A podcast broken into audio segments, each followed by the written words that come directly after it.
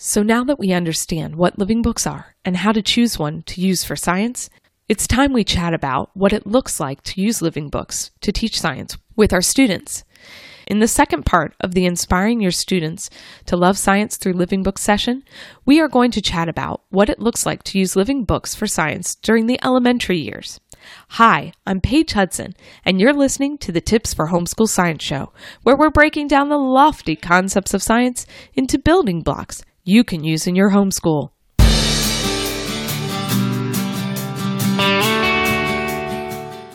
We will be breaking up this session into three easily digested chunks, just like we did for the three keys session, and we're going to share each one of those chunks over the rest of this month. At the end of February, we'll release the full video of the session. In addition to the individual episode posts, we will have a home for all the session's materials at elementalscience.com slash blogs with an S slash news, also with an S, slash living dash books with an S. That's elementalscience.com slash blogs slash news slash living dash books. Well, with that housekeeping out of the way, let's join the Inspiring Your Students to Love Science Through Living Books session.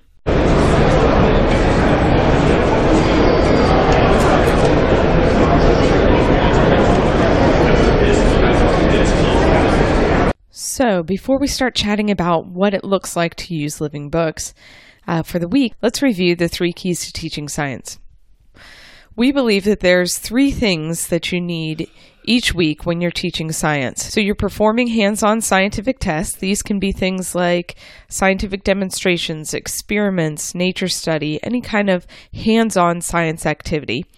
And then you're gathering information, and you can get that information from encyclopedias, from online resources, from textbooks, and from living books and then you're keeping a record. So you're doing some kind of written work, whether that's uh, notebooking or uh, comprehension worksheets. We really prefer notebooking because it really engages uh, both sides of the brain, and the students are more likely to remember. So I love notebooking for that. So when we're using living books to teach science, uh, we still need to have those three keys. So we'll keep those in the background as we talk about what our week with science will look like. So, with younger students, we're introducing the material to them and we're filling their knowledge banks. And we can do this by reading our living book, by discussing what we read and doing some sort of writing, and then doing some kind of hands on activity. So, what we're doing here with our younger students is we're creating memory pegs, creating little pieces of information, uh, filling their bucket uh, full of information through the elementary years. So let's take a closer look at our elementary students. I like to say that these guys are empty buckets waiting to be filled with knowledge. So they are like little sponges that will absorb facts and knowledge, which makes living books a good option for this because, you know, living books, like we said, sneak science into the storyline, and our little sponges, our little elementary sponges, will soak all that information up. So your goals with elementary science are very simple during these two years. You've got just two simple goals for your elementary students when you're teaching them science. And the first one of these goals is to create interest. So we want our students to get interested about science. this is why I say you should teach science early and often because when we create that interest early on, students go into the older years thinking that science is fun and interesting instead of science is scary and I've got to learn all this stuff. So we create this knowledge base for them through the preschool and elementary years and through the middle school years. And then when they get to those high school years, when they're learning the more difficult concepts of science and the math that's involved, it's not as scary because they've already learned these basic concepts. They've got that knowledge base. So we're creating an interest in, in the subject, and then our second goal is to fill them with facts. So we're building that knowledge base through the elementary years and the middle school years, and of course on to the high school years. So, as I said before, our elementary students are thirsty knowledge sponges. So they're always asking questions. What is this? What is that? What why is this happening? These students are peppering you with questions all the time. For science, our goals are to create an interest and fill them with facts. Easy, simple goals to achieve through the elementary years with science. And we're going to do this through the three keys. Okay? First, we have our hands on scientific activities. And we can do that through demonstrations. Scientific demonstrations are often called experiments, but scientific demonstrations are really parent led and the student observes. So you're doing some kind of science activity, but you are the one leading them and your students are observing them.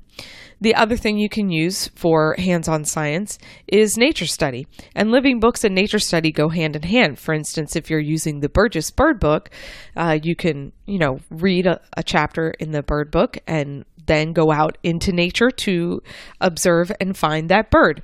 So, nature study is a great way of finding science in nature. That's your main goal for nature study, and it's a great thing to partner with living books. The second thing you're going to need is to gather information. And when you're using living books to inspire your students to love science, living books are a main source of information. So they're going to be your spine. And then the third thing we're going to need is keeping a record. So when we're using living books, I love to use notebooking because notebooking has that material component, what the student learned, and a visual component, a picture. It makes it more meaningful to the student than just a straight on comprehension worksheet. Now we're going to have some discussion time before we're doing that notebooking um, to make sure that the comprehension is there but the notebooking is going to be their record of what they've learned. So it's much more meaningful to the student. And then it's going to have that picture there, which means we're going to engage both sides of the brain. So we're really working on capturing the students' interest. We're giving them three touch points, all of which are exciting. So we've got that exciting hands on, we've got that interesting living book, and we've got the personalized notebooking. Okay, so those are going to be our three components throughout the week. So, what does a sample week look like when we use living books with elementary students to teach science? Let's take a look at day one. Day one, we're going to read and discuss. Okay, so we're going to read the chapter in our or section in our living book, and then we're going to ask some questions. So let's say we read a chapter uh, that had to deal with lions after we finish reading, or maybe in the middle of our reading, we may pause and ask questions. Okay, so we're going to ask leading questions like What is one difference between male and female lions? Or we're going to ask broad questions when we finish reading What did you learn about lions? So we're having our students do an oral narration before we're asking them to write anything down. So if your students are new to this process, you're going to want to pause every page or two and ask some questions just to make sure that they're that they're actually understanding and hearing what you're reading. Um, if they're used to narrations, you can wait until you finish this selection to ask the questions. But after we read and discuss, then we're going to do a notebooking page. So we've read about something, we've talked about it, we've given them a chance to formulate their narration in their mind, and then we're going to ask them to write it down. They may dictate this to you if their writing skills aren't quite up to writing that down. They can dictate it to you, you can write it down for them, or they can dictate it to you, you can write it down, then they can copy it. Or if they're up to writing it on their own, they can write it on their own. Okay? So that's what your day one will look like reading and discussing and then writing. And then day two is going to be a rinse and repeat. So, day two, we're going to read again, we're going to discuss again, and we're going to write again. Okay, this is if you're doing science five days a week. Okay, if you're doing science two or three days a week, you may only have one read and discuss and write day. So we're rinse, we're reading and discussing for one or two days in the week, and then on the third day, day three, we are going to do some kind of hands-on activity.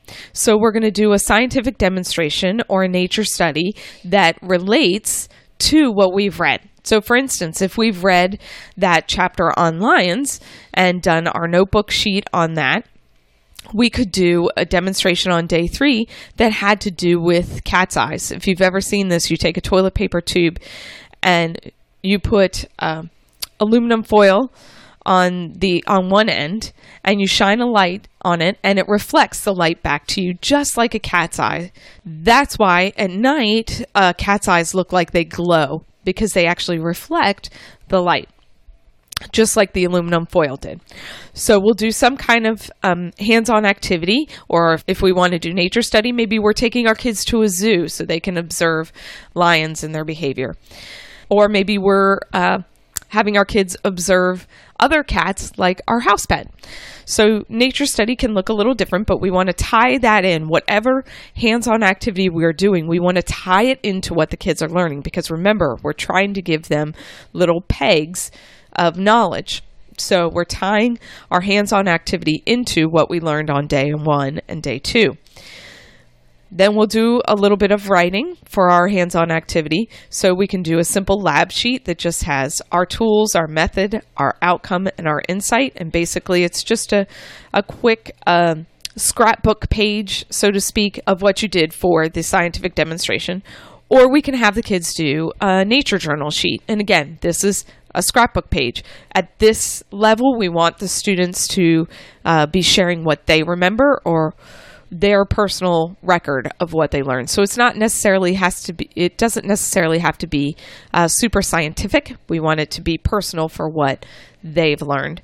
On the Nature Journal, you'll include at least a picture of what you studied and the date, and maybe a sentence or two of what the student remembers from what they learned in their nature study.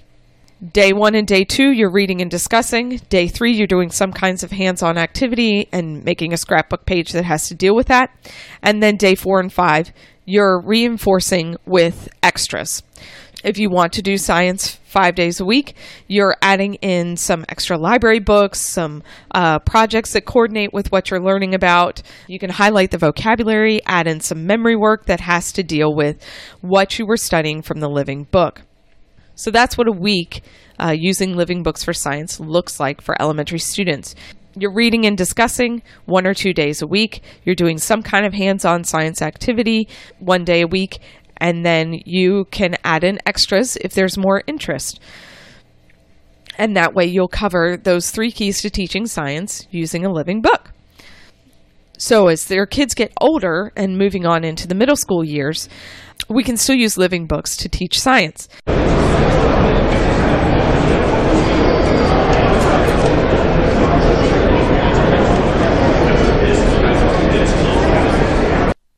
Well, I trust that you now have a picture of how you can use living books with your elementary students to teach science in your homeschool. Next week, we'll listen to the third and final part of this session, where I share about what it looks like to use living books with your middle school students. We've added a few links and several more tips and tools for using living books with elementary students to the page for this session, which you can find at elementalscience.com slash blogs with an S slash podcasts slash this episode's number, which is 39. That's elementalscience.com slash blogs slash podcast slash 39. If you still have questions, you can leave a comment at that post and I'll answer them as soon as possible. If you've enjoyed this peek into our conference vaults, would you take a moment to leave a review for the Tips for Homeschool Science show? These reviews help others know that this show is worth listening to, and I would really appreciate you taking the time to share your thoughts. Thanks for listening, and I hope you have a great week playing with science. This peek into our conference vault has been sponsored by Sassafras Science. If you're looking for a living book to supplement your current science program, or for a complete plan for science based on a living book, Sassafras Science has what you're looking for. Follow the Sassafras twins as they zip around the globe to learn about science in a fast paced, adventure packed living book. Then add in the activity guide and logbook to create a complete plan for homeschool science. Come on and take a journey to learn science at sassafrasscience.com.